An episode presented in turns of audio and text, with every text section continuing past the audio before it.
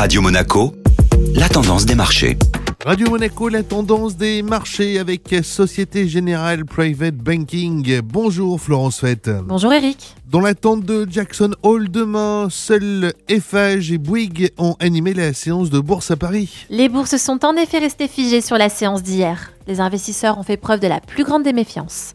Seul le secteur du BTP a mené la danse. Eiffage a gagné un peu moins de 2% sur la séance, porté par des résultats proches des attentes et par un management qui s'est montré confiant tant sur la dynamique des travaux que celle des autoroutes. Le groupe a dévoilé un chiffre d'affaires de 8,7 milliards d'euros au premier semestre et a également annoncé l'acquisition auprès de Sanef de 35% de l'autoroute A65 dont il détenait déjà 65%. De son côté, Bouygues confirme sa croissance et sa solidité financière. Le groupe a atteint au premier semestre des revenus de 17 milliards d'euros, en hausse de 18% sur un an et a atteint un niveau record avec une trésorerie disponible de 11,8 milliards. Y a-t-il eu des publications importantes côté américain? Oui Eric, le PIB américain a été révisé en hausse à 6,6% au deuxième trimestre, dépassant son pic antérieur à la crise sanitaire.